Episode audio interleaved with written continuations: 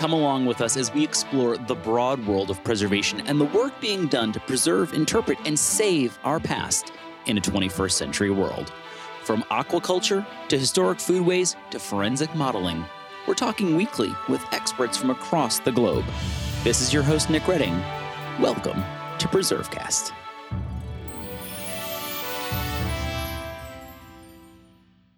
Get a peek behind the curtain and join us on this week's PreserveCast as we talk with Ann Powell, owner of Plan B Baltimore. Ann will share what she does as an owner's representative and how she supports preservation projects and other interesting rehab and new build construction all across this region. After 25 years as an architect, Ann will give us a glimpse at the complexities of preservation projects and how an owner's rep can benefit that. All that and more on this week's PreserveCast. This is Nick Redding, and you're listening to PreserveCast. Today, we're excited to be joined by Ann Powell, a good friend and also a member of the Preservation Maryland Board. But for our purposes today, we're going to be talking about her career in architecture as well as being an owner's rep and what that means and why preservationists across the country should know more about that and perhaps consider engaging with one when they take on a complex project. And so we're going to try and demystify that a little bit because I think there's a lot of confusion around what all these different things are and why they're important. And we're going to get to hear it straight from somebody who's doing it as a career right now. So um, we're joining Ann from Baltimore, um, and uh, we want to get to know you a little bit better. I know your story doesn't start in Baltimore. So tell us a little bit about yourself. Where did you grow up, and how did you get into sort of the world of architecture, and then we'll talk about the jump to being an owner's rep. But how does one um, get into all of this? When did the spark happen?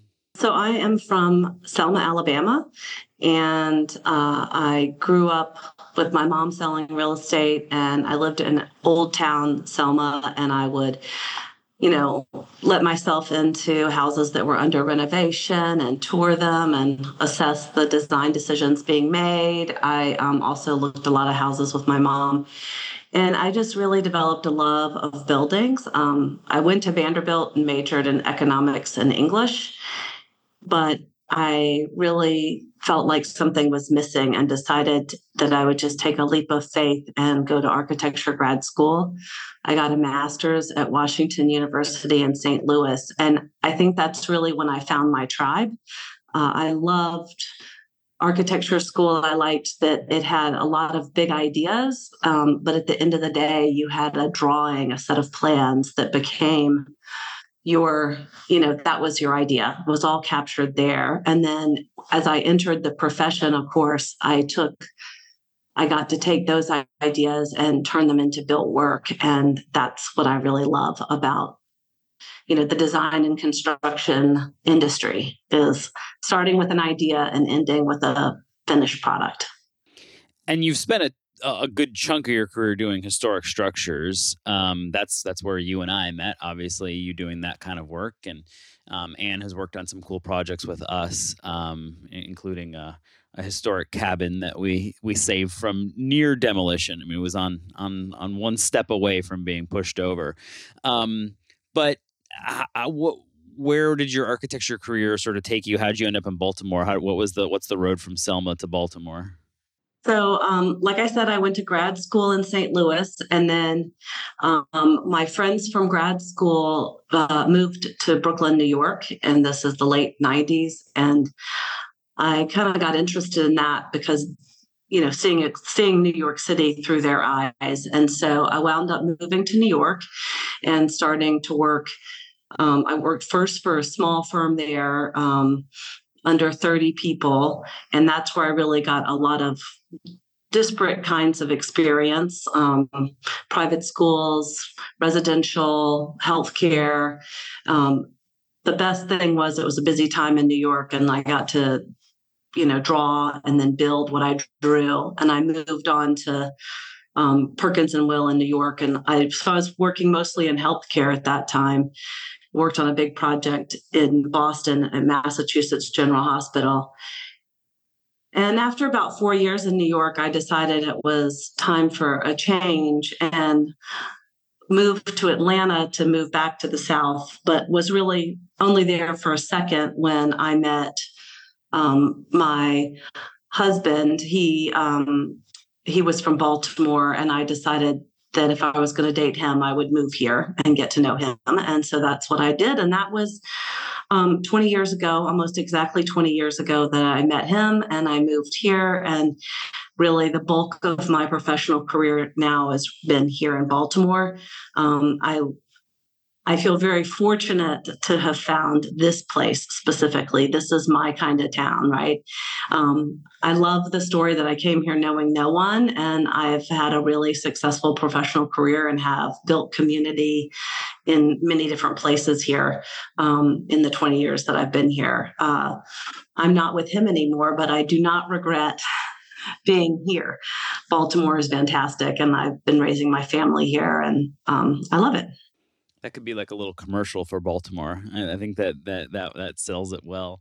Um, and you live in a beautiful part of the city, and those people listening can't see it, but you have a, a beautiful uh, space there too, in, in a historic structure. Um, so, um, talk to us about. So, you have this great career in architecture. You touch a bunch of cool buildings. You you do work in New York. You're in Baltimore. Um, you work for some big firms, some some, some smaller firms. Um, you've done, you know, a lot of really cool structures, um, and maybe we'll, you know, ask you at the end about some some structures you've you've touched that people might be familiar with. But um, why the jump to being an owner's rep? You know, that's an interesting kind of jump, I think, for architects. Um, w- w- when did you make that decision? How long have you been doing that? And then we'll talk about what that actually means. Great. Well, so as an architect, I um, didn't specialize too much. Um, I have a lot of experience in historic uh, adaptive use projects, but um, throughout my career, I've worked um, in higher ed uh, nationally. I've worked on college campuses nationally. I did a bunch of work for the Smithsonian Institute. Um, and I had done some projects around town in the 20 years that I've been here. And um, kind of what I learned in that time period was the projects that were most rewarding to me were the projects that were done in my community and that were about reinvigorating that community. Um, and they're complicated projects um, and construction the i guess the kind of construction and design and construction industry has changed a lot in the 20 years that i've been here and i felt like maybe it was time to look for a new a new thing and i knew that what i most wanted most valued was working in baltimore and working to help bring the owners projects to fruition. So this year in may i opened my own business and i decided that i would leave architecture you know being a conventional principal and project manager you know competing for work and winning projects and designing them and building them and work directly with the owner um, to help them manage that process. It's basically the same table that i've sat at for my entire career but i'm changing seats. Um, and that, that I guess I felt like I wanted to leverage this experience that I have, this 25 years of experience, and put it directly in the owner's hands. Well, and I think in some ways, I mean, having worked with you, I think you always, in some ways, and this is, I don't know if this is a good or a bad thing, but you kind of leaned that way. You were always kind of thinking about the owner in certain ways. And like, obviously, we worked together in that we were a nonprofit, you were on our board, but, um, it, it didn't surprise me that you would make that jump because I think you had sort of that that thought process behind the way you approach things and kind of thinking through not only the architecture and the design, but but the functionality and and how it works for the for the person owning that building. So it obviously you had a knack for it. Um, let's kind of talk through because people get all sorts of confused about who does what on a construction site. So like you know, there's the G- the GC and the the the CM and there's the, the I mean all these different and people love acronyms. Um, and they speak in code. And if you don't know how to decipher the construction site, it's it's very um, you know, it can it can kind of be a little like scary, like, oh, I don't know what all these things mean. You kind of just have to nod your head and pretend like you do. But for someone listening who's like, okay, we've got this project, we're gonna we want to tackle this thing, but I don't know, you know, heads from tails on this. Who does what on a construction site? Like walk us through the various pieces that you would run into and then maybe end with the owner's rep and what that position would do. Well, I thought maybe um, we could even take a step back because an owner's rep can actually start long before an architect or contractor is even selected. Okay. So would it be okay if we kind of go backwards a little bit? You're you're being a good owner's rep. You're you're representing this this uh, industry well. So yes, move it move it along the way it should be. So I think that was the piece that probably was most captivating for me. I had found that I was very good at facilitating projects and kind of teasing apart what needed to happen when in a project. And so an owner's rep has that opportunity to kind of start as soon as the client wants them to, or maybe even when they're looking at real estate and trying to decide what to do, or maybe they have a you know historic resource like a they have this cool property and they know that they want to renovate it and put it into a new use but they don't know from a code perspective they, or a zoning perspective they don't know what kind of uses can go in the structure. Or they know it's cool but they don't really have that design sense to know what directions it could take. Perhaps they want to assess uh, if they could compete for historic tax credits um, and maybe have an informal conversation with Maryland Historical Trust or the Commission on for Historical and Architectural Preservation here in the city. That's as early as I can start, right? And it's it's helping people understand what they need to do to enable a project, um, and then from there, kind of leveraging the research skills that I had as an architect, you know, an owner could decide to move into hiring an architect and that's a process that an owner's rep can do. They can put out, they can help make the list of architects that might do this kind of work and be well suited to it. They can help make the preliminary project schedule from beginning to end so you can, you know, figure out your financing and your construction durations and all of those things. And um, even put out the request for proposal for architects services. So we can start then um, and then help them get that design team on board. And then the same thing can happen when they decide to get into construction. We can help manage that process um, to bring the construction team on board. And that's if you're a large institution in town like you know johns hopkins or university of maryland um, maybe you have the team in place to do this yourself. You have your own project management team. But if you are um, you know a smaller developer or uh, a smaller institution you know you may only do one of these capital larger capital projects every five or 10 years. And you don't want to carry that expertise internally. So that's the, that's kind of where I fit into the storyline. Um, so that's the overall kind of how to get to construction. Um, do you is that helpful? And then we can talk about. It's super helpful for me. Yeah, I think, and I think it, it paints a great picture. So then we get to the point where we're doing construction who's doing what? Just because i think it's valuable you know we're having this conversation about owners rep and why people listening might want to engage one if they're in, involved in one of these sort of complex projects and i think it's just kind of a, a unique way of looking at preservation from a different lens um, but also while we have you sort of let's demystify some of this. Who does what on the site? Yeah.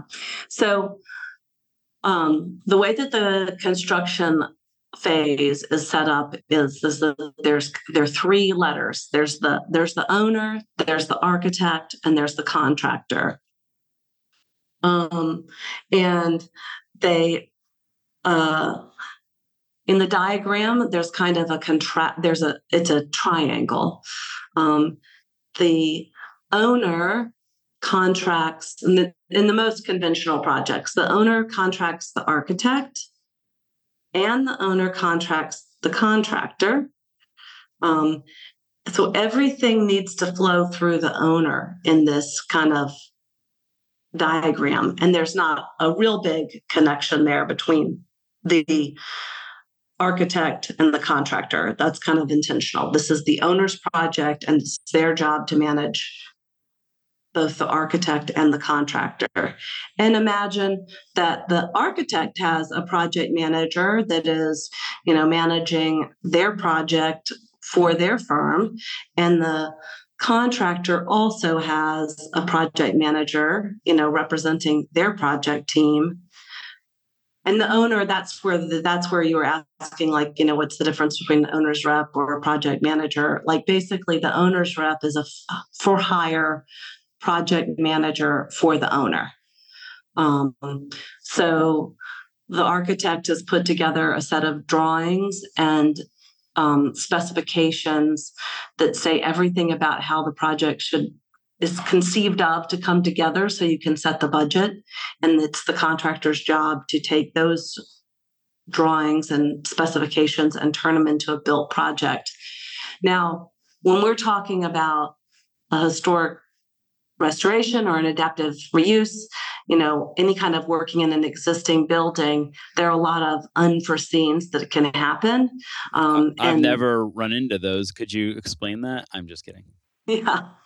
And and that's another thing where having an seasoned kind of project manager working directly for the owner you know they benefit from that because you know i've for example i have 25 years of learning what happens when you open up that wall and you find what you weren't expecting or when a floor, floor collapses or you know you hope for not calamity but there's always going to be stuff. And so one of the goals here is to help prepare the owner for knowing what's going to happen in construction helping them manage uh, the changes that do come as construction happens and make sure that they're getting the representation that they need that you know between kind of what the architect's intrinsic uh, kind of I don't know. I don't want to. I don't want to use like slanted language, but everybody enters with this bias, right? You know, and so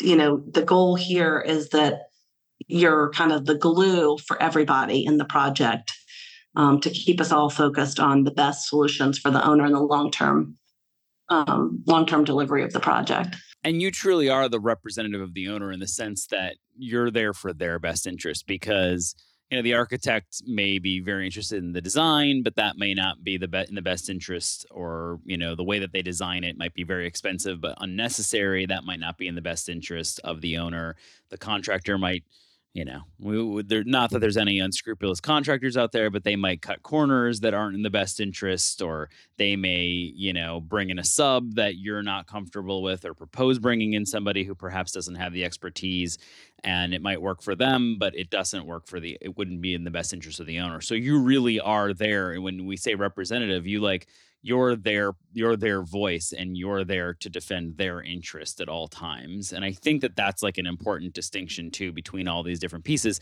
Not that the architect or the contractor or anything like don't have the best interest. They do but they have they're representing different interests and they have sort of different um you know expectations and requirements. And there needs to be somebody there who really at the end of the day is representing in the best interest of the owner. Is that kind of fair right. That that's right, and that's what I think kind of brought me in to this um, this business that I've opened, um, and that was to to do that. And then I think the other thing that is particularly interesting or a real opportunity out there is um, you know sometimes what happens is is that the owner can get all the way to design and then they're like ready to go into construction and that's where they feel like they've lost they've gotten in the deep end. So they might hire somebody to help them with construction.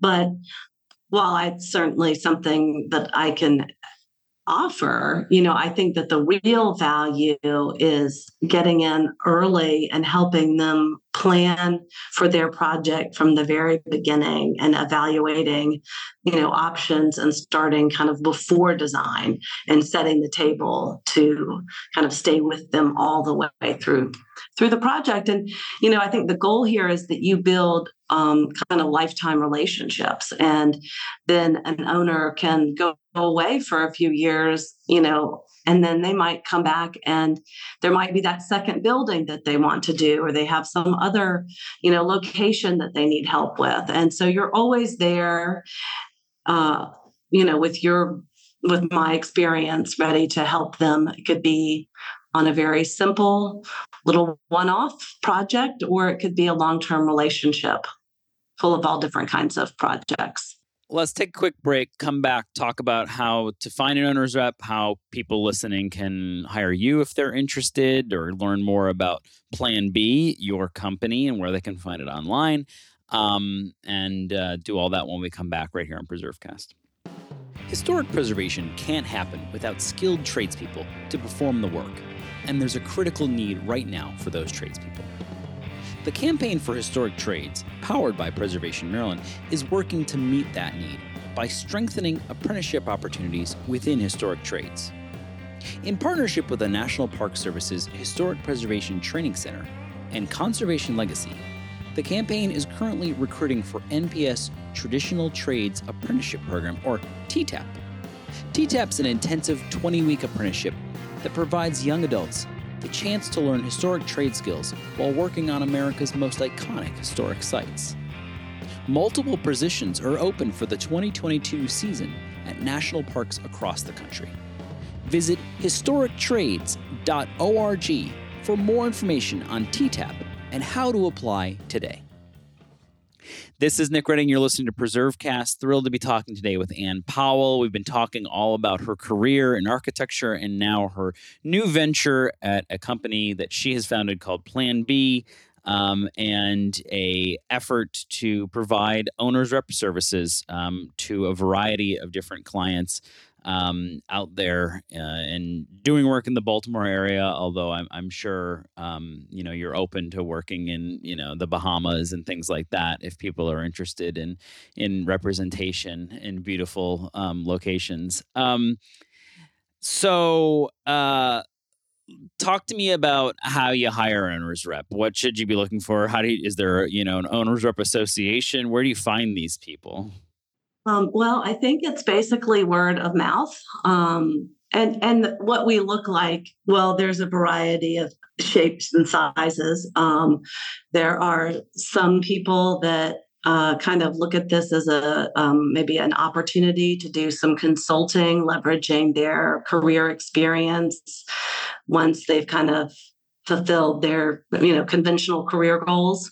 Um, so you know some people do it more as a, a part-time thing. Um, obviously i'm currently working as a sole practitioner in my firm um, and i'm very to your earlier point, I'm very regionally focused. Um, I've done a lot of work in um, Baltimore City proper, also on the Eastern Shore and in Western Maryland, um, and have good relationships with the building officials and kind of the state fire marshals and all those people throughout Maryland. Um, and then you also have larger groups that do this work where they um, some some of them are national. Um, so I think the first question is, what's the right fit for you? You know, I think if you're a building a high rise in the inner harbor, you're probably looking for someone that has that kind of commercial real estate background. Um, and um, so I think you're kind of looking for that experience that overlaps, the scale of project that overlaps um, with what you're doing. And also, I think it's a lot about personal fit because the idea here is that you're really representing them. And so you have to be comfortable with that person's style and you have to trust that they really have your interest at heart. Um, so there is no real magic list. Um, I think you should probably start by asking different people that maybe are similar to your needs um, ask them who they used or have heard of. Um, contractors have worked with a lot of them, and architects have worked with a lot of them. So those are other places to kind of, if you have friends in those industries, you can get recommendations there.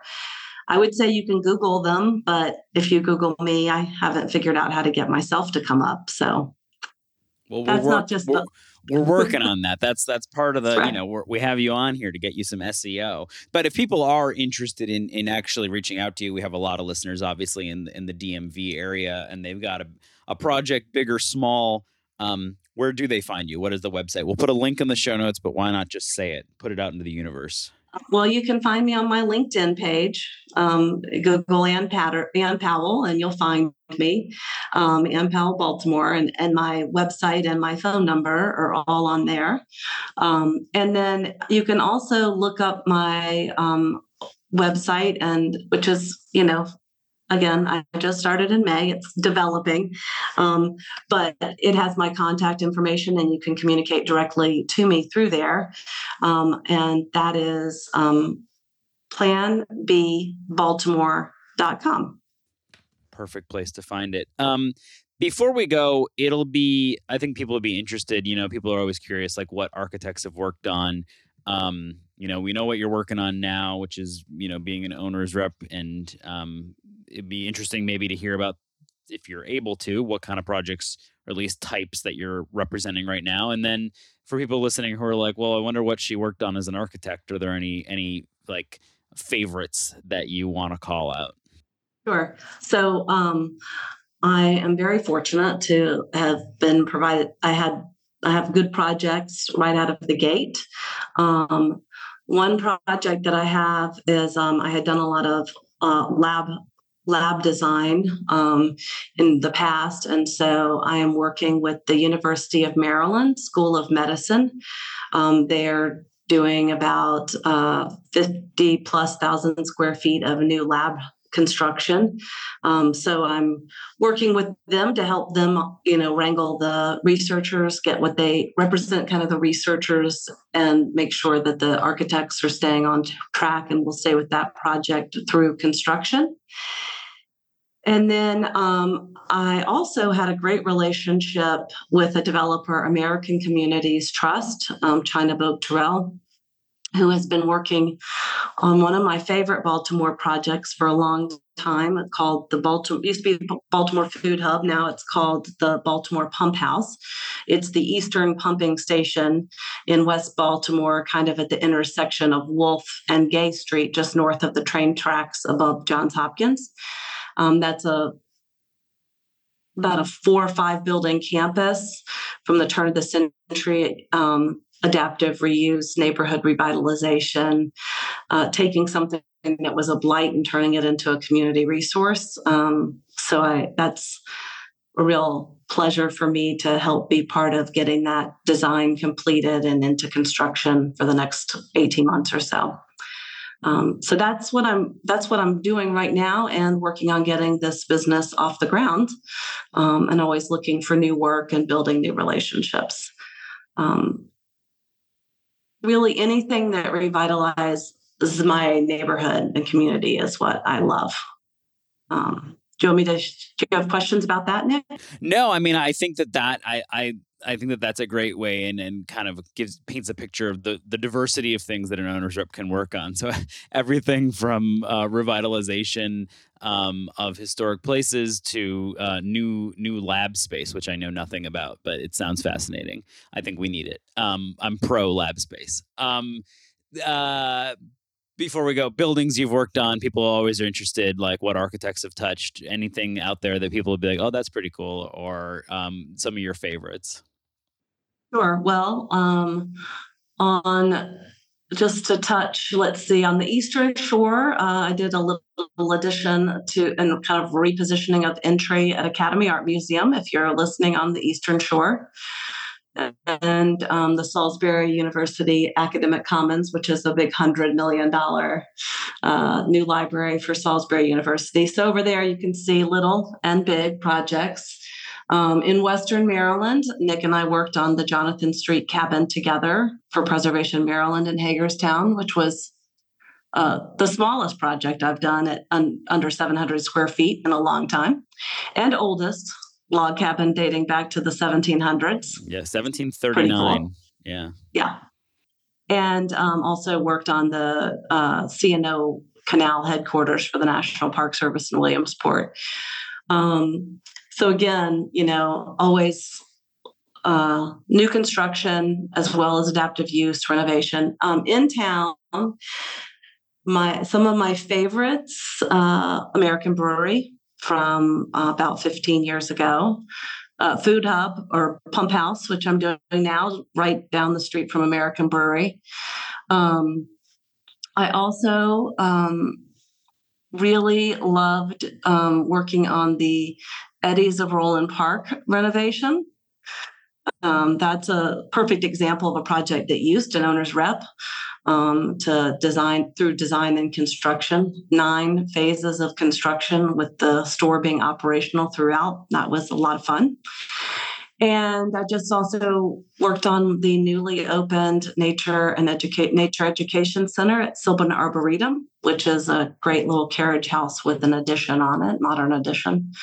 Um, the list is really awesome. I mean, I I love my projects and I'm really excited about, you know, being here in this region and helping people bring these projects to light. You know, it is it is so much fun and I believe so much in the power of this community and the transformation of Baltimore. Well, that's probably a perfect place to end it. We normally ask people about their favorite historic place or site. Um, it's uh, difficult question. I'm curious before we go if you have one or perhaps one that you've visited most recently. Well, I live here on Mount Vernon Place um, on in in Mount Vernon. Uh, so I always like to take. Well, my guests always want to go see the Peabody Library, and I always like everybody to go to the top of the Washington Monument and take a look. Um, you know, all four directions out and look at this amazing city we live in. Well, that's a that that is the perfect place to end it. Um, and it's been fun to talk with you. We'll have links in the show notes if people want to hire you, so that they can have you work on their project. Um, and uh, we uh, look forward to hearing from you and uh, seeing what you represent again in the future. Thank you so much, Nick. It's always a pleasure. Thanks for listening to PreserveCast. To dig deeper into this episode's story, head over to preservecast.org for show notes and our collection of previous episodes. Don't forget to engage with this podcast by subscribing, commenting, and leaving a review.